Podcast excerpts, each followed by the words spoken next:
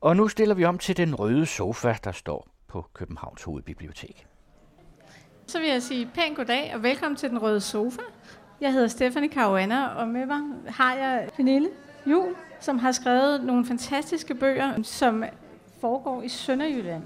Jeg har glædet mig meget til at have den her forfattersamtale med hende, og det bliver jo sådan lidt øh, løst, fordi at, at vi kommer mange ting rundt, og det er et løst format, fordi at der er jo ind og ud af mennesker. Jeg håber, det er i orden med dig, Pernille. Prøv at fortælle, Pernille, hvad, hvad er det, du skriver? Fordi jeg kan forestille mig, at der må være nogen blandt publikum, som ikke kender dine værker.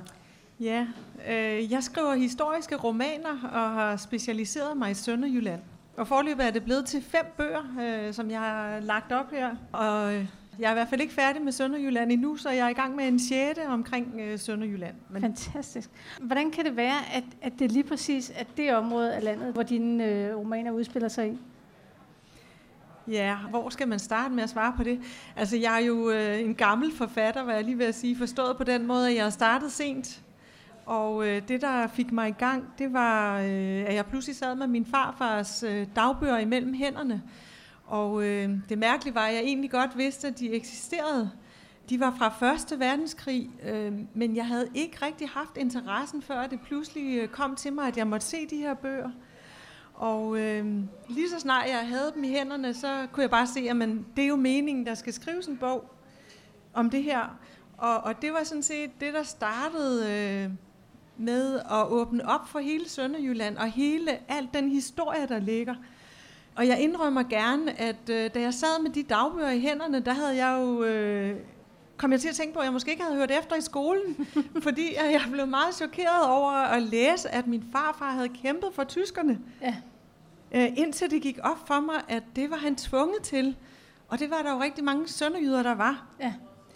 Det var egentlig på den måde, det startede, og øh, så kom jeg til at læse rigtig, rigtig meget om Sønderjylland, og så fandt jeg bare ud af, der er så mange gode historier, og det er så fantastisk et sted i Danmark, fordi der er rigtig mange ting, der er knyttet til historien, som også påvirker den måde, folk lever på, og den måde, mm. de er på, og det er bare meget spændende. Ja.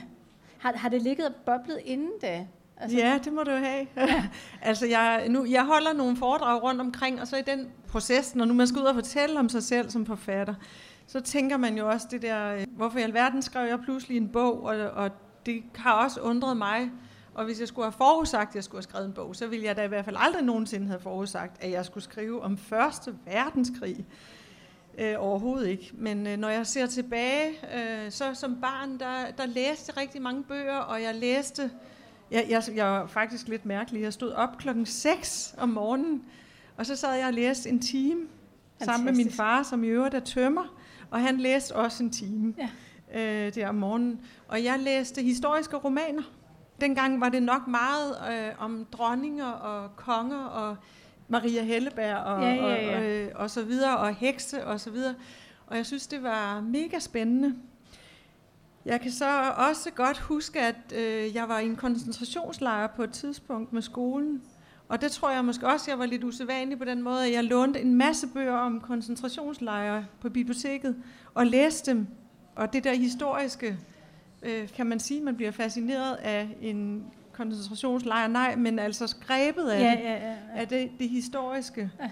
Så alt det der ligger, men jeg har også skrevet det, jeg kaldt bøger, og sendt dem ind til forlag øh, med sejlgarn omkring, og sidde med min mors skrivemaskine der. Øh, men jeg tror aldrig, jeg rigtig troede på, at jeg blev forfatter. Mm. Og så ligesom hvis man har interesseret sig for hest eller alt muligt andet, så lige pludselig, så får man kærester og alt muligt, og så havde jeg overhovedet ikke nogen idé om, jeg skulle skrive en bog. Mm. Så jeg tror, at der gik nok fra jeg har været en 17-18 år, og så frem til, at jeg begyndte i 2010 øh, med at skrive den ja. første bog. Og det har overhovedet ikke faldet mig ind, at jeg skulle skrive noget som helst. Med far var der nogen, der synes, jeg bliver lidt for spirituel. Så foregik det faktisk ved, at jeg sad i en lænestol, jeg havde besøg af hele familien til jul. Det skulle holdes hjemme ved os. Meget anstrengende. Så jeg havde ligesom gemt mig over et mørkt hjørne og håbede, de ikke opdagede mig. og så så var det det der lyn kom øh, til mig, øh, hvor jeg altså ud af det blå øh, pludselig fik den der vanvittige idé. Ja. Jeg skal have fat i min farfars dagbøger, og jeg skal skrive en bog. Og ja. det var egentlig bare det. Og jeg havde overhovedet ikke tænkt på de dagbøger før. Men det, det er jo sjovt, fordi nu, nu nævner du det med, med koncentrationslejren. Altså, jeg tænker, at, at som forfatter, så, så er det jo tit, at man, man får nogle input ind, og så ligger det og, og bobler, og på et eller andet tidspunkt, så krystalliserer det sig ved den der ene idé, eller den der ene tanke, som gør, at man tænker, det der, det skal jeg have ned. Ja, ja og øh, koncentrationslejren, det var så egentlig ja. først øh, tre bøger det, senere, men altså, ja. ja men jeg, tænker, jeg tænker også det der med, med, med krigen, og med, altså, hvad er det, der, der driver folk til krig, og hvordan er det at leve i krig? Det ja. er jo sådan en, en rød tråd, synes jeg, der går igennem dine bøger. Det er jo mange forskellige krige, som, som den familie, du følger, er igennem, ja. så, og, det, og de liv, der leves der. Det er jo interessant, synes jeg, fordi det har jo vanvittigt forskellige impact på de liv, der, der leves. Du fortalte mig på et tidspunkt, at noget af det, du synes, der var interessant ved netop provinsen og det landlige, at der var nogle særlige værdier i det. Kan du prøve at fortælle mig, hvad det er for nogle, øh, du synes, der er? Ja, Nå, jamen, en ting er, hvordan det er at bo i provinsen nu om dagen, som jeg blev spurgt om i forbindelse med det her interview, at jeg skulle svare på, og, og jeg ved ikke, om der er forhåbentlig andre end mig, men jeg er meget begejstret for provinsen. Jeg synes, der er dejligt i provinsen. Øh, og jeg har måske, øh, altså jeg selv, øh, da mit første arbejde, det var i Nakskov. Øh, mine venner var ved at falde døde om, da de fandt ud af, at jeg havde tænkt mig at tage til Nakskov. Øh, og der havde jeg det glimrende øh, i de øh, seks år, jeg boede der. Øh, så jeg, jeg, jeg synes, det er dejligt i provinsen. Øh, først og fremmest, fordi det er hyggeligt at møde nogen, man kender på gågaden, og man kan lade sine børn færdes trygt og en masse andet. Men hvis vi hopper tilbage i tiden og tænker på værdier, øh, så hænger for mig Sønderjylland og værdier rigtig meget sammen. Mm. Altså, hvis jeg sådan lige skal øh, sige, at udover at jeg nu begyndte at interessere mig for Sønderjylland, fordi jeg fandt de her dagbøger, så er jeg jo vokset op med sønderjyder. Ja. Mine forældre er sønderjyder, de har en hulens masse søskende, som har, er over det hele i Sønderjylland. Så jeg har været øh, alle mulige steder, øh, og er meget familiær med, øh, som man taler i Sønderjylland, og, og øh, hvordan, hvordan det i det hele taget er men det har jeg jo ikke tænkt så meget over som barn, fordi det bare var noget, der var der. Mm. Men det bekræftes, apropos hvad du lige sagde omkring de her ting, man samler sammen, og så pludselig bruger dem i en anden sammenhæng. Det bekræfter rigtig meget uh, sidenhen, hvordan min familie var, og, og hvordan jeg i det hele taget ser historien og Sønderjylland, og den, uh, hvordan man agerer i Sønderjylland. Mm. Og værdier er jo virkelig, virkelig vigtige. Og, og hvis der nu skulle sidde en enkelt blandt publikum, som har glemt Sønderjyllands historie, så kan jeg jo lynhurtigt sige, at øh, grunden til, at min farfar var med i Første Verdenskrig, det var jo fordi, at Danmark mistede et stykke land i 1864 i slaget ved Dybel. Mm. Og øh, lige pludselig så havde, gik grænsen jo ved Kongeåen i Kolding.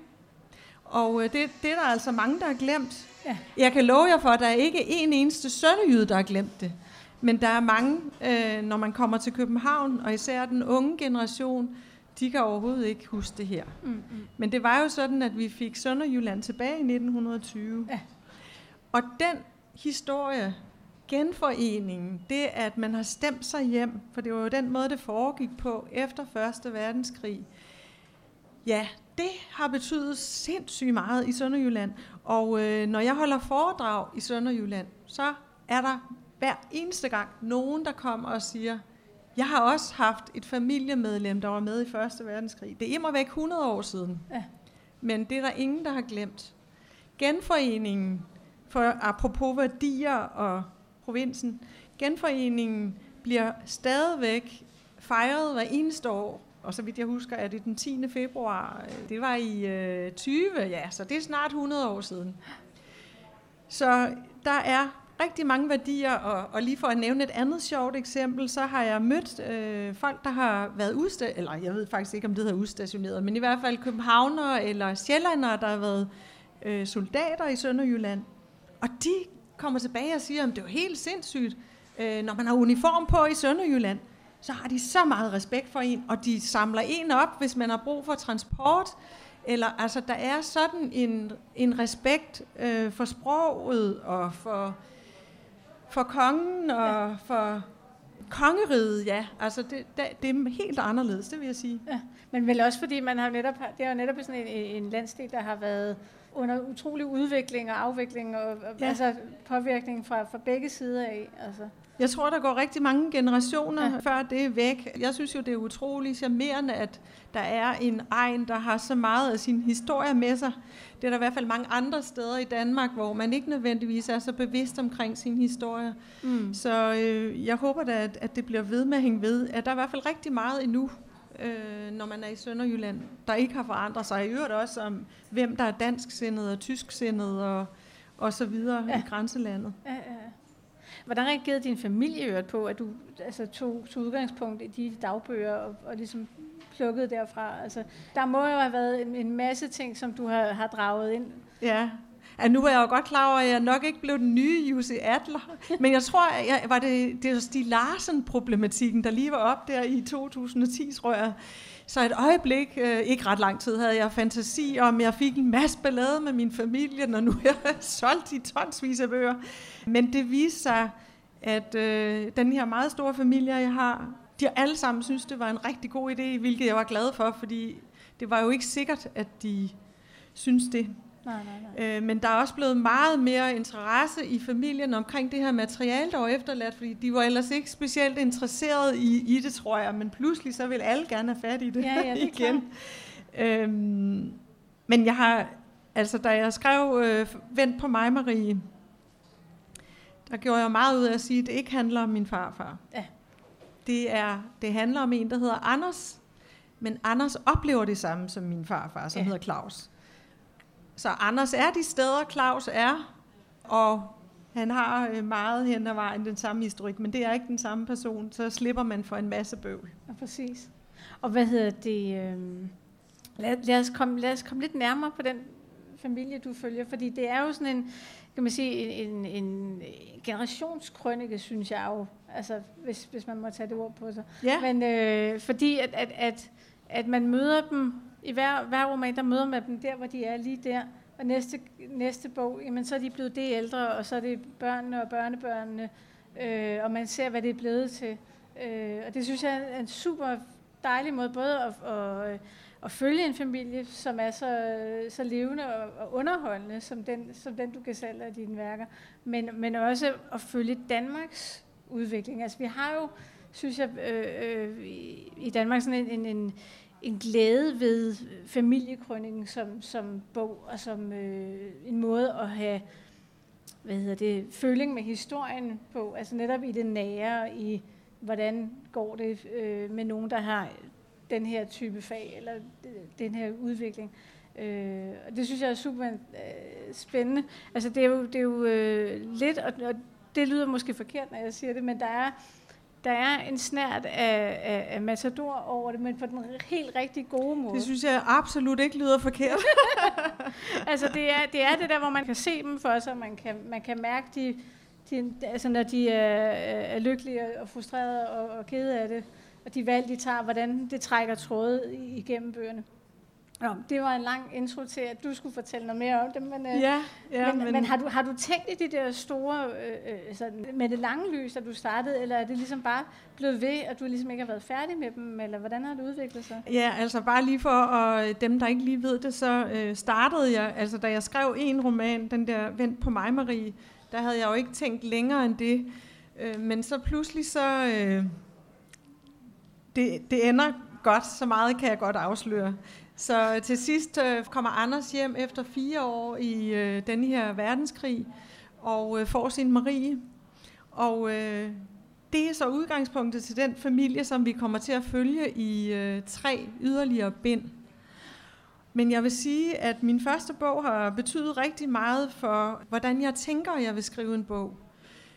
Min farfars øh, dagbøger, for det første var, han, øh, var de meget velskrevne, øh, han var dygtig til at fortælle historier, men det han gjorde, det var, at han fortalte alle de, de små historier. Mm. Øh, og det er det, der er min idé med mit forfatterskab. Jeg vil ikke skrive om de store ting, jeg vil skrive om de små ting. Så øh, Anders eller Claus, øh, hvem af dem vi nu vælger, de var med i Første Verdenskrig, de var i Somme, Verdun, alle de steder, vi kender det har vi hørt nok om, så det er ikke det, jeg fortæller. Jeg fortæller det, der står i min farfars dagbøger, det var, hvad, hvad der også skete. Hvad skete der i ventetiden? Og hvad de ellers oplevede, de små ting, så at sige, som vi ikke hører så meget om. Og det, der er den røde tråd i de bøger, jeg skriver fremover, det er almindelige mennesker, og det er vigtige begivenheder op igennem historien, men det er set med almindelige menneskers øjne, og det, det er de små, øh, nære ting. Og det, der har øh, gjort mig rigtig glad, det er, at øh, jeg, jeg får meget feedback. Jeg, jeg har min e-mailadresse i enden af alle mine bøger, og der er mange, der gør sig den ulejlighed at skrive til mig. Og de skriver, det er simpelthen øh, Danmarks historie. Øh, mm. Øh, og, og, og det er lige præcis det, der er mit formål. Jeg vil gerne skrive en god historie, og så vil jeg samtidig gerne fortælle øh, ud fra, altså så det er så rigtig historisk som muligt.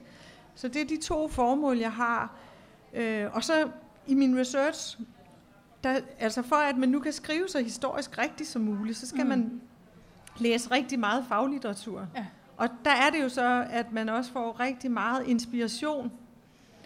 Så øh, jeg har ikke fra starten besluttet, at jeg skulle have nogle frihedskæmper ind i min historie.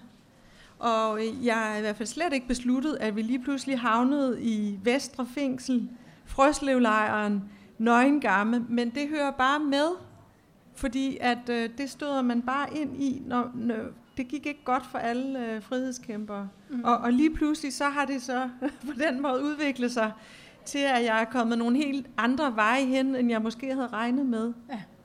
Men, men, men det er så mega spændende, fordi man også selv er tvunget til at at sætte sig meget ind i det, og ja. ikke mindst jo også, hvis man gerne vil skildre nogle personer og deres skæbne, hvordan det påvirker dem. Ja, lige præcis. Men, man kan, men jeg tænker også, at du, du sidder, når du researcher, kan, kan, vel kan mærke, at den her, den klinger rigtigt i forhold til, at det skal med, eller det skal ikke med, og sådan noget. Hvordan researcher du egentlig? Altså, når du, øh, går, er, det, er det simpelthen bare at starte fra en ende af, du ved, hvor du vil... Nej, um, nej det har udviklet sig rigtig meget, fordi ja. igen i min første bog, øh, altså jeg, jeg er helt klart øh, bibliotekets bedste kunde. Jeg har, jeg har altid øh, cirka 40 bøger liggende på skrivebordet på én gang. Og så låner jeg dem lige så lang tid, man kan. Jeg bliver ved med at genlåne dem. Mange af dem er fra magasinet. Øh, så tror jeg, de er lidt glade for mig i Roskilde, fordi jeg har meget brug for bibliotekarer, og de skal, eller også er de trætte af, at de skal i kælderen, det ved jeg ikke. Men øh, jeg læser mange bøger, og så kan man søge meget på nettet. Måske øh, vil jeg godt komme med et lille eksempel. Ja, øh, min, min farfar han arbejdede på Avnbøl Mejeri, og så øh, et input fra min mor var, der sker ikke en skid i Avnbøl, apropos, apropos øh, provinsen. Så bare sig, at det mejeri, det lå i Gråsten. Og hvis I vidste, hvor meget bøvl jeg har haft med det siden, man kan jo ikke bare påstå, at der er noget, der ligger et andet sted. så øh, det lærte jeg noget af. I mine efterfølgende bøger, så har jeg haft mange flere rigtige mennesker med, for at sige det sådan. Så øh, jeg har været heldig, at der var øh, faktisk en del læsere, der skriver til mig, og også nogen fra Gråsten, ja. hvor mine bøger foregår. Berit er en af dem, øh, Berit Solmer, og jeg har også Tage Nielsen, som er pensioneret lærer. Senere kommer vi også ud en masse omkring skolelærer ja, osv., ja, ja. øh, som læser mine tekster, inden det bliver til en bog, og kommenterer dem. Og det er så værdifuldt, fordi at de er en anden generation. Ja. Fordi det er jo rigtig mange ting, man skal tage højde for som forfatter. Både, øh, man må jo ikke bruge moderne ord, og, og hvad, hvad hed ting i gamle dage? Ja. Bare sådan noget som øh, en skoleinspektør, det hed førstelæreren i gamle dage. Ja. Altså alt muligt. Ja, ja, ja. Øh, så en stor del af min øh, research nu er også at opsøge en masse mennesker, som enten har oplevet det, jeg skriver om, eller har været øh, i hvert fald tæt på det. Så jeg også meget mere hører nogle, nogle rigtige beretninger, så at sige, ja. end kun at læse. Så du fik simpelthen ørerne i maskinen for det, at du flyttede til Nej, nej, altså, nej, der, det, det var med, altså, de fleste er med et glimt i øjet, men selvfølgelig øh, en tilfældig bemærkning der, som ja, ja. at øh, man bare lige flyttede det og tænkte, Nå, hvad, hvad kan der ske ved det? Men, men altså, det har jeg i hvert fald hørt før siden. Ja, ja, ja. Men altså mest, at det er jo ikke, folk kommer der hurtigt over det, men ja, altså. Ja. Du er meget detaljeorienteret på den, på den gode måde, synes jeg. Øh, du har de der øh, sine detaljer med øh, i den seneste, altså, som så er, nu krigen er overstået, men den trækker stadigvæk tråde i de liv, der leves nu. Vi har det her meget fine barnbarn, på, hvad hun er 14 år i starten af bogen. ikke? Ja, ja. Øh, altså den der måde, at den tid, hun lever i, som er øh, med begyndelse med Anne Rumper og Marlon Brando. Og, altså, jeg synes, du har, du har et, et, et, øh, et sprog og en detaljegrad, som virkelig får det til, at man ser det for sig, når man læser. Det er virkelig dejligt. Men prøv at fortælle øh, om den seneste, for jeg tænker, det er den, lidt den, vi skal snakke mest om. Ja, og jeg har allerede måske snakket alt for meget. Skidt Det. Det er den her, der hedder Det Usagte. Og jeg ved ikke, hvor langt tilbage man kan se coveret, men coveret viser en, en meget skøn ung dame og en, øh, en lidt kæk ung mand på cykler, der står og, øh, og snakker. Ja, altså, vi er næsten nødt til at bakke lidt tilbage, jo, fordi at øh, ud af Claus, eller Anders og Marie, det første par, vi slutter med, så, så øh, får de nogle børn, og det er den næste generation, vi efterhånden er nået til. Så i slutningen af bog 3, lige før øh, det usagte, der hører vi jo om det her idealistiske par, som øh, er meget unge, og under 2. verdenskrig beslutter sig for at være frihedskæmper, og det er jo både spændende og interessant, samtidig med, at man føler, at man virkelig gør en forskel. Så sker der det, at øh, Jenny bliver gravid, og dermed beslutter de sig også for, at det er alt for farligt det her, nu skal vi holde op. Men ligesom man har øh, hørt om før, så kan man jo have en plan, men det sker ikke rigtigt. Og øh, de får øh, et spædbarn, og da det er tre måneder gammel, så bliver faren Magnus taget af, af tyskerne. Og, og så er det, at vi kommer ind i Vestre Fængsel, øh, Frøslevlejren og Nøgengamme. Og samtidig, øh, den her meget unge mor er nødt til at gå under jorden. Jeg er jo pludselig røget derud. Det, det har ene har ført det andet med sig. Mm. Fordi, som jeg sagde, først var de egentlig bare frihedskæmper, men så i min research. Og så er det jo, at det næste, jeg tænker, og det, det, der er det, vi kommer til bog nummer 4, det er, hvad sker der for den generation, der kommer efter frihedskæmperne? Mm. Og øh, det kan man læse rigtig meget interessant om. Og, og det er det, der har påvirket mig meget, og, og det er der, det usagte kommer ind. For der sker jo rigtig meget, som man gerne vil glemme. Mm. Men den her krig, den blev jo ved med at spøge i årevis. Og måske forsvinder den aldrig. Og i den her lille familie var det sådan, at øh, moren gik øh, under jorden, måtte aflevere et spædbarn til sine øh, forældre, altså til bedsteforældrene. Og, og det er også absolut blevet inspireret af, af det virkelige liv. Ja. Ja, faktisk øh, en lille anekdote derfra, jeg læste, at øh, der var øh, netop sådan en mor, der var gået under jorden, der en nat var kommet tilbage for at se sit barn. Altså bare mens det sov. Og så står hun og kigger ned i den her seng og ser på det her lille barn, og så vågner barnet op og siger, hvem er du? Åh, Ja, den jeg synes, det siger Ja. rigtig meget. ja. Så Ingrid er meget vred på sin mor, og jeg, jeg prøver sådan at, at forholde mig neutral til alle personerne. Jeg, jeg prøver at se det alt fra deres mm, Mm, forskellige mm. synspunkter, og, og jeg beskriver også mange forskellige synsvinkler i bogen. Så, øh, men Ingrid er, øh, har, kan selvfølgelig ikke forstå, hvordan i alverden kan man bare overlade mig til en anden. Mm. Altså det er svært at tilgive. Ja. Men derudover er der jo rigtig, rigtig mange andre ting. Faren er kommet tilbage efter et ophold i en koncentrationslejr. Det kommer man aldrig over, eller det er rigtig mange, der ikke gjorde. Og øh, det betyder, at man kan have mareridt. Øh, man kan, øh, i det her tilfælde, Magnus' tilfælde, kan han ikke øh, tage høje lyde. Han er opfarende.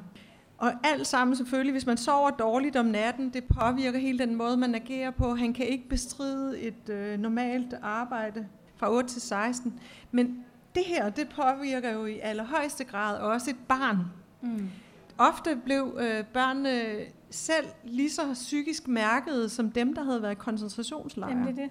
I det her tilfælde, Ingrid, som er hovedpersonen, øh, hun er utrolig stille og forsagt, øh, sniger sig langs væggene og går i et med tapetet, hvis det nu er, at faren får et af de her anfald. Og, og det er også kendetegnende, altså fra det virkelige liv, at øh, de legede jo simpelthen enormt stille, fordi at hvis de støjede det mindste, eller kom til at træde på noget, der larmede eller et eller andet, så kunne det jo have store konsekvenser. Mm. Men det, der sker øh, i den her familie, det er, som der også skete i mange familier, det er, at selvom øh, moren er meget, meget tålmodig på et tidspunkt, så kan hun ikke mere. Magnus er alkoholisk. Øh, det er også et meget typisk kendetegn, øh, at, at man bliver misbruger, mm. fordi man har været de her ting igennem. Så Ingrid flytter øh, til en tryg familie. Hun er, ud, hun er glad for sin øh, nye far, øh, og alt er egentlig udmærket, bortset fra, at hun er det her stille forsagte barn med den personlighed. Og så sker der nogle Altså, der skal jo selvfølgelig ske noget i en bog, så der sker nogle tilfældige ting, som øh, inddrager Ingrid, øh, og at hun går fra øh, ufrivilligt, så mm. bliver hun øh, lidt rodet sammen med nogle ballademager i skolen, og får, bliver beskyldt for nogle ting, hun ikke har gjort. Men det er faktisk med til at rykke hende på den måde, at da hun alligevel bliver set på som sådan mm. en, øh, øh, den der ikke så søde pige mere, ja. øh, så tør hun nogle ting. Altså, så blandt andet opsøger hun jo faren øh, som øh, forsumper øh, med sin alkoholisme. Mm. Så hun øh, skjult besøger faren. Og så begynder hun jo at finde ud af, hvad er det, der er i familiehistorien. Alle de her ting, der ikke tales om. Ja. Der er masser af ting, man ikke taler om, øh, som ligger trådet tilbage ja. og knytter det hele sammen, Præcis. kan man sige. Bogen handler meget om, at hun finder sin stemme, både, altså både i en ny tid, hvor, hvor man kan sige, hvor pigerne får lov til at lave være på nye måder, og hun, hun får lov til at, at finde ud af, hvordan hun skal være, både med sig selv og i sin, sin familie. Det går selvfølgelig ikke uden sværslag, fordi hun er jo i, i den såkaldt vanskelige alder, som vi, der har været teenagepiger engang godt kan huske, hvordan det var.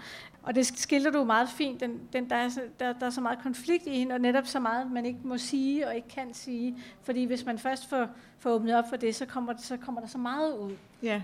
Og det er nemlig interessant. Jeg synes, den, den handler meget om, at øh, forældrene kæmper for frihed, og hun prøver at finde sin egen frihed i, i det, der nu er som jeg synes er super godt skildret øh, og interessant skildret. Også den der opvågning, hun går fra at være netop øh, pigebarnet til at være den der unge kvinde, ganske langsomt i løbet af bogen.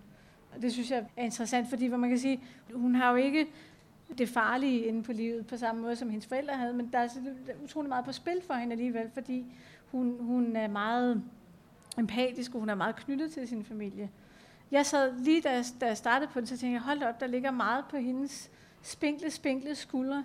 Hvad tænkte du med det i starten, altså, da, du, da du begyndte på historien? Altså, jeg tænker, det er meget, det er meget lægge på, på så ung en pige. Hun føler meget ansvar for, for sin familie også. Ja, jamen det tror jeg jo, børn gør. Ja. Og, og øh, børn af alkoholikere og, og andre socialt belastede familier, der, der tager børn jo meget ansvar Øh, I det her tilfælde øh, opdager forældrene det måske ikke engang, eller de har ikke overskud til det. Nej. Men øh, noget, jeg tænker på i den forbindelse, det er nok også, at i, i takt med, at hun får åbnet op for alle de tabuer, der er i familien, eller alt det usagte, så tror jeg også, der er en, ind, en, en indre kamp i, mm. i hende, fordi at hun jo, øh, det nemmeste, det er ikke at forstå det, altså det, det, med hensyn til for eksempel moren, mm. at, at man har efterladt sit barn. Det nemmeste er at, at bibeholde det der had, som er, er startet. Mm. Men der er jo en indre kamp, fordi at hun efterhånden, som hun begynder at se en helhed, så, så kan hun jo også godt forstå, at, at, at så nemt er det ikke. Og når har man sagt A, så må man også sige B, og der, der, der er mange brikker, der ligesom langsomt falder på plads. Så på en eller anden måde er det jo så også en, en forløsning på hende. Men, jeg, men hvad der ligger på hendes skuldre, det ved jeg ikke, om jeg har tænkt på, fordi selvfølgelig, hun, hun har et hårdt liv i og med, at netop det her med, at hun skal gå i et med tapetet, og faren, der er opfarende og så videre, men det er jo ikke noget, øh, man har valgt, det er jo bare sådan, det er. Mm. Jeg, ikke, jeg ved ikke, om forældrene ser det på samme måde. Nej, nej, nej. De kæmper bare for at selv at overleve.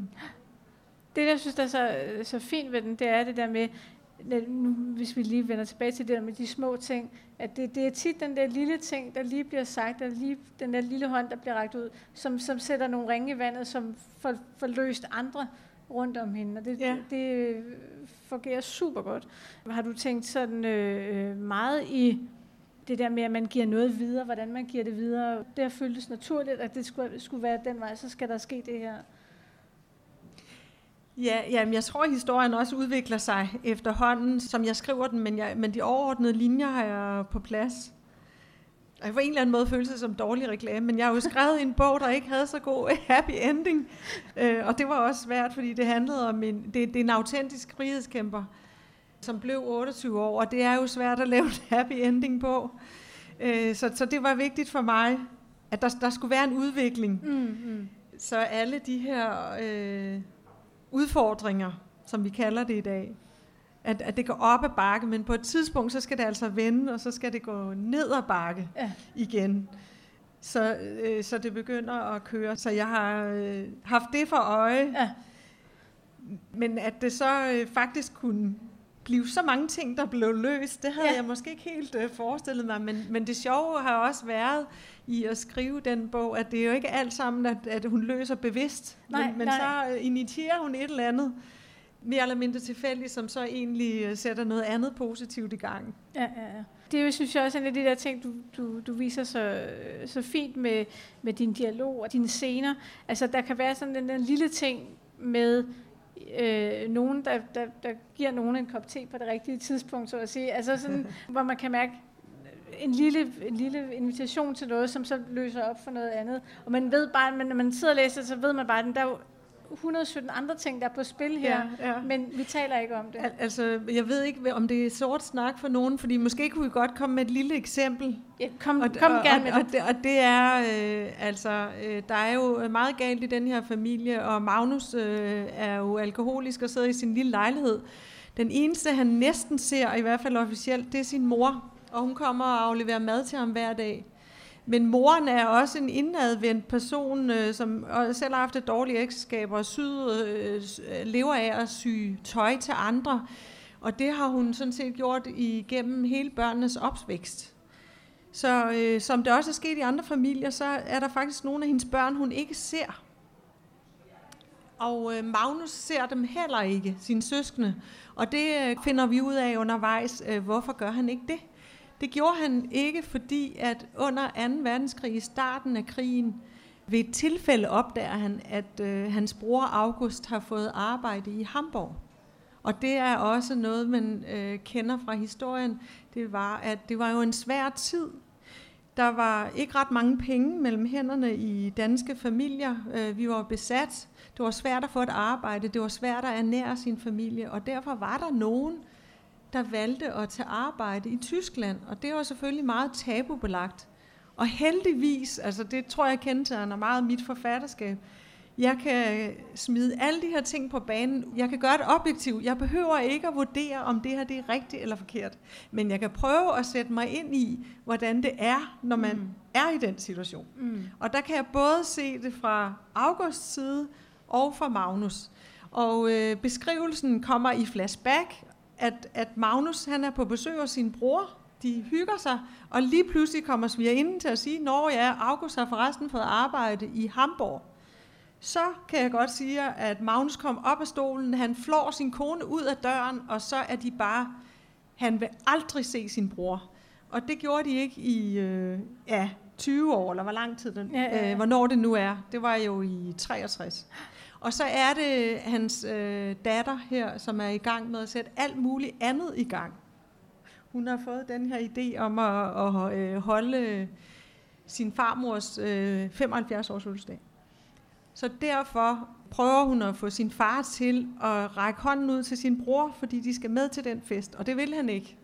Så hun opsøger selv August der, øh, hendes onkel, og Whoopsie, han er også øh, mega fornærmet, og de vil ikke have noget med hinanden at gøre. Men det ender jo så alligevel med, at August pludselig står uden for sin brors dør og ringer på.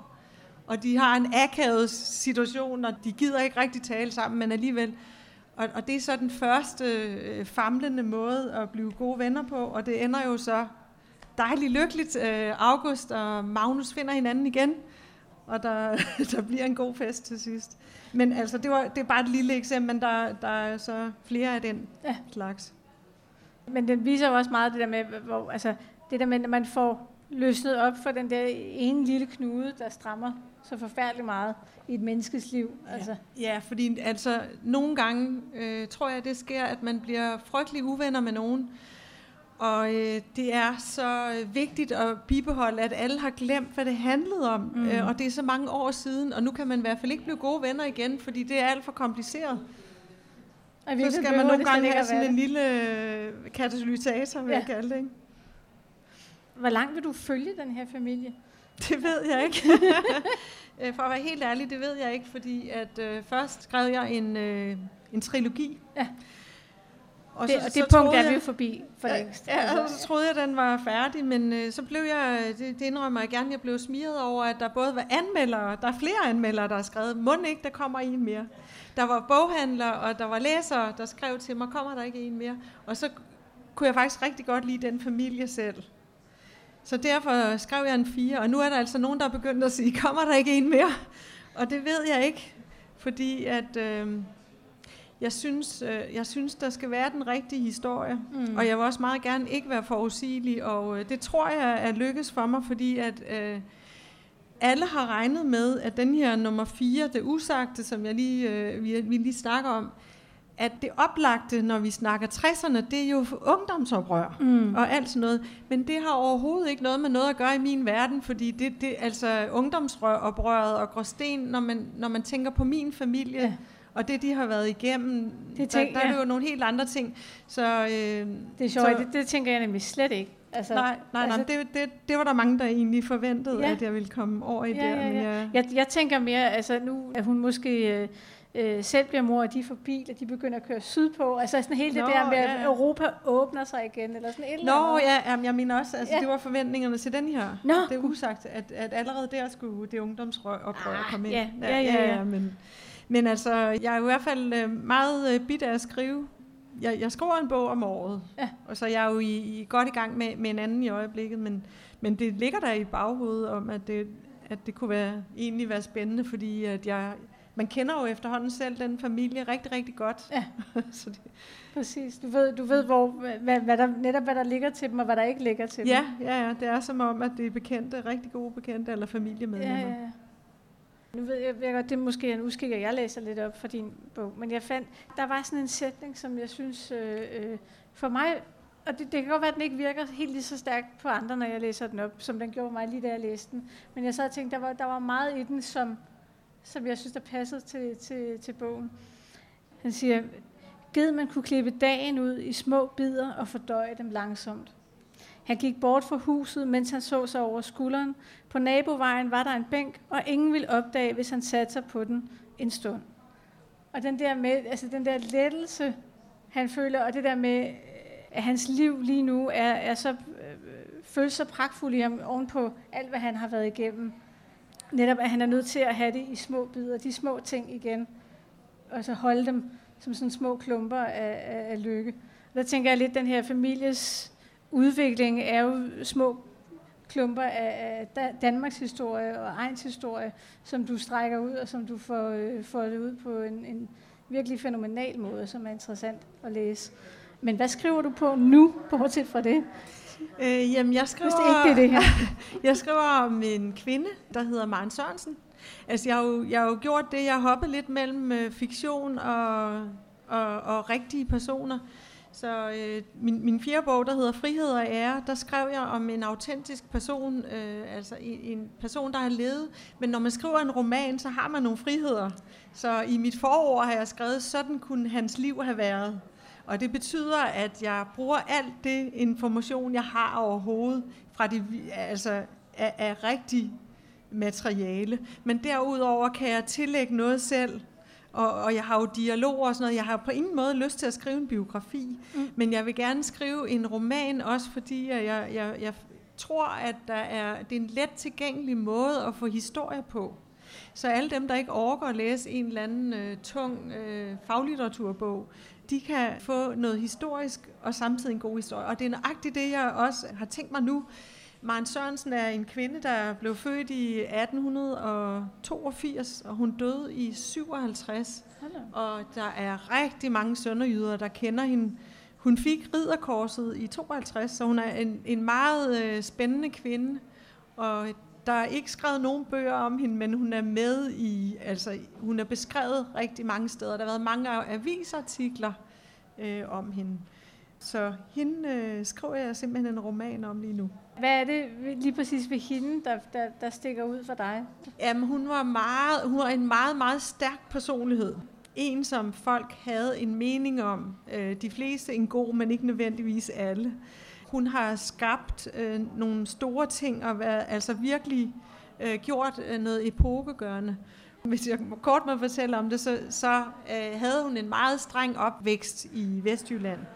Meget religiøst opdraget. Hun kom meget tidligt ud at tjene, som man gjorde på det tidspunkt, og så kom hun tilbage og passede sin døende mor som 17-årig, og der besluttede hun sig for at blive sygeplejerske.